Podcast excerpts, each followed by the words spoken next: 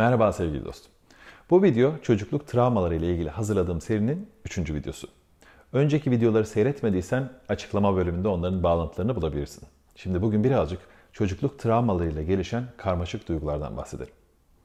Elbette her şey çocukluk değil ve her şeyi oraya yığamayız. Ama çocuklukta yaşanan bu travmatik deneyimlerle ilgilenmediğinde, onların üzeri örtüldüğünde, zaman içinde sen yetişkin olduğunda çeşitli derin çelişkiler yaratabiliyor. Yani sanki zihin ikiye bölünüyor ve içeride iki tane sen oluyorsun.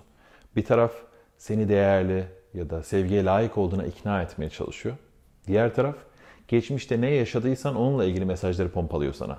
Değersizlik, suçluluk, yalnızlık, utanç, sevgiyi hak etmeme ve bunun ikisinin arasında kaldığında da büyük bir çelişki ve beraberinde bir gerginlik geliyor.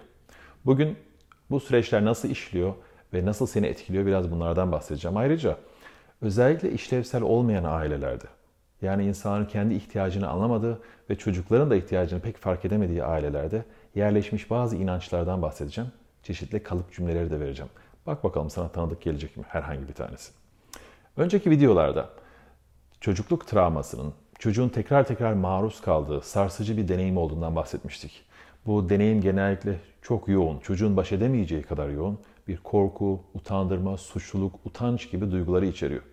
Ve bunu her tekrar ettiğinde çocuğun stres seviyesi korkunç bir şekilde yükseliyor. Özellikle tehlikeyi öngöremediği için bir süre sonra çocuk artık rahatlayamıyor, güvende hissetmiyor ve dünya onun için güvenilmez bir yere dönüşüyor. Buna da travma dünyası adını vermiştik. Bu tür aile ortamlarında özellikle işlevsiz, işlevsel olmayan aile ortamlarında çocuk hayatta kalması için ne gerekiyorsa onu öğreniyor. Saklanması, sessiz kalması, sürekli bağırması aile ortamına göre değişiyor. Fakat bu öğrenimlerin bazıları zaman içinde çocuğu sınırlayan inançlarla bir yere hapsediyor veya tersine çok yıkıcı inançlara dönüşebiliyor ve çocuk kendi kendine zarar veriyor. Hatta bir yetişkin olduğunda bile. Bir çocuğun bütün bunları nasıl içselleştirdiğini anlamak için iki şeye bakalım. Bir tanesi travmada yaşananlar, ikincisi de öğrenme.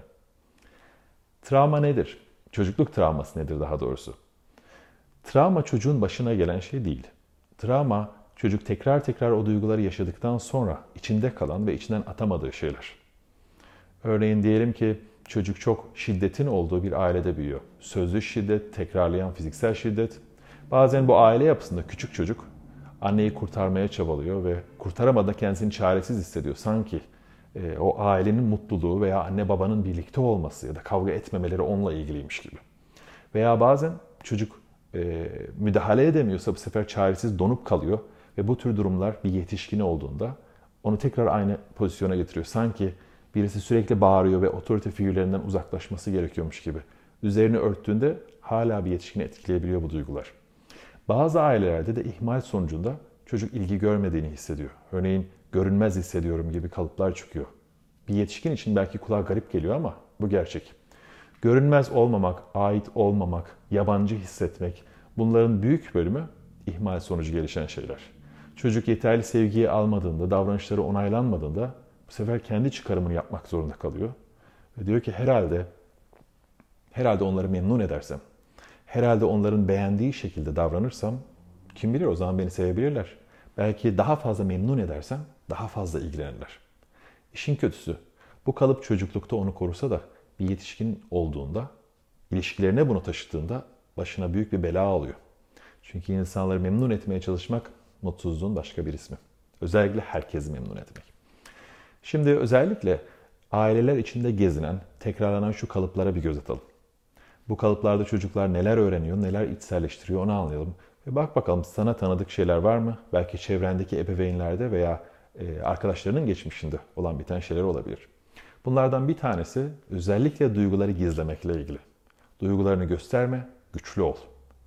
İkisi aslında birbiriyle çok çelişkili cümleler. Çünkü bu tür ailelerde duygu paylaşımı olmadığı gibi duyguyu göstermek de bir utanç kaynağı. Eğer onu gösteriyorsa kişi bu onun zayıf olduğunu gösteriyor. Çünkü anne baba sanki duygusuzmuş gibi yaşıyorlar. Aslında o ebeveynlerin geçmişine bakarsan onların da çocukluklarında benzer şekilde kısıtlandığını görürsün. Çoğunlukla bu nesilden nesile aktarılan bir öğrenim gibi bir yerde kırılması lazım. Umuyorum eğer sen onlarla boğuşuyorsan bu bilgilerle birlikte sen oradan çıkmaya başlayacaksın.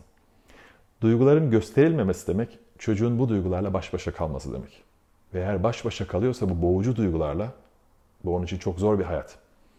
Bu yüzden bazı ailelerde çocuk bu travmayı atlatamıyor çünkü ona yardımcı olacak kimse yok.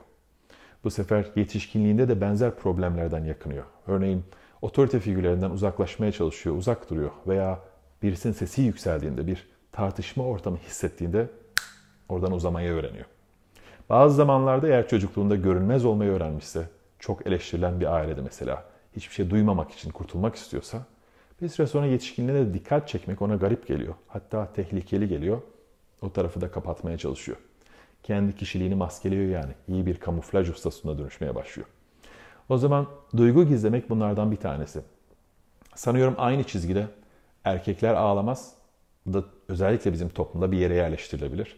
E, Çünkü insanların duyguyu göstermesi, tekrar söylüyorum, zayıflıkla ilişkilendiriliyor. Biraz sonra doğrularına da değineceğim. E, Bu inançlar aile içinde gezindikçe sabit fikir dediğimiz şeye dönüşüyorlar. Çocuk yeterli birikim ve donanımı olmadığı için ailede ne görüyorsa büyük kısmını doğru olarak alıyor. Dedim ya çocuk o tür durumlarda hayatta kalması için gereken bilgiyi öğreniyor. Onu ayıklayacak derin mentalite, o analiz bilgisine henüz sahip değil çünkü bir yetişkin değil. O kişilik donanımı yok henüz. Ee, Bir başkası duygularını gösterme. Bundan bahsetmiştim. Erkekler ağlamaz, insanlara güvenme. Ee, Tehlikeli bir inanç. Dünyaya güvenme, dünya tehlikeli bir yer. Hayat zordur, para kazanmak çok zordur. Emeğim çok tanıdık geliyor. Bunların hepsine başlı başına yanlış diyemeyiz veya kesip atamayız. Örneğin dünyanın harika, güvenli bir yer olduğunu söylemiyorum. Ama kapıdan her gün tehlike algısıyla çıktığında bu içeride bir cehennem yaratmana yardımcı olacak. Çünkü bütün fizyolojin stres hormonları yüzünden mahvoluyor. Sen düşünemiyorsun ve dünyanın en güvenli yeri bile senin için cehenneme dönüşmeye başlıyor. Bu yüzden bunlara biz yıkıcı inançlar diyoruz. Ve eğer içselleşiyorsa bir an önce onlardan kurtulmaya başlasan iyi olacak. Öbür türlü kanında gezen bir virüs gibi seni kısıtlayacak ve senin sen olmanı engelleyecek. Bütün bunlar çocukluğa dayanıyor. Çünkü çocuk henüz tam anlamıyla benliğini geliştirmemiş bir varlık. Bir sonraki videoda bu benlikten bahsedeceğim. Ne oluyor, nasıl işliyor, bağlanma bunu nasıl etkiliyor diye. Ama bir yetişkinle karşılaştırdığında çocuk yeterli donanıma sahip olmadığı için, hayat birikimi olmadığı için, derin analiz becerisi henüz gelişmediği için alabileceği bilgi çok kısıtlı.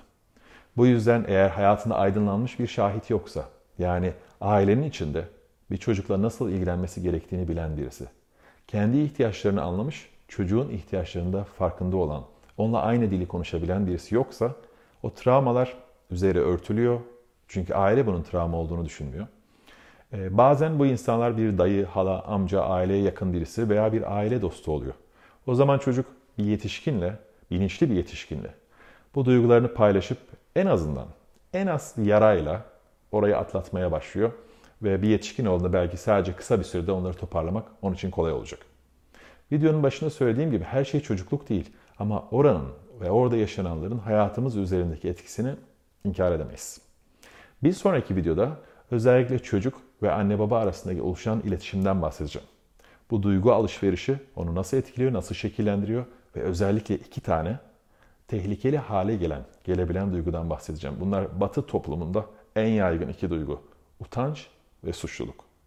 Videoyu beğendiysen abone olabilirsin. Bir sonraki videoda bağlanma modellerinden bahsediyorum. Görüşmek üzere.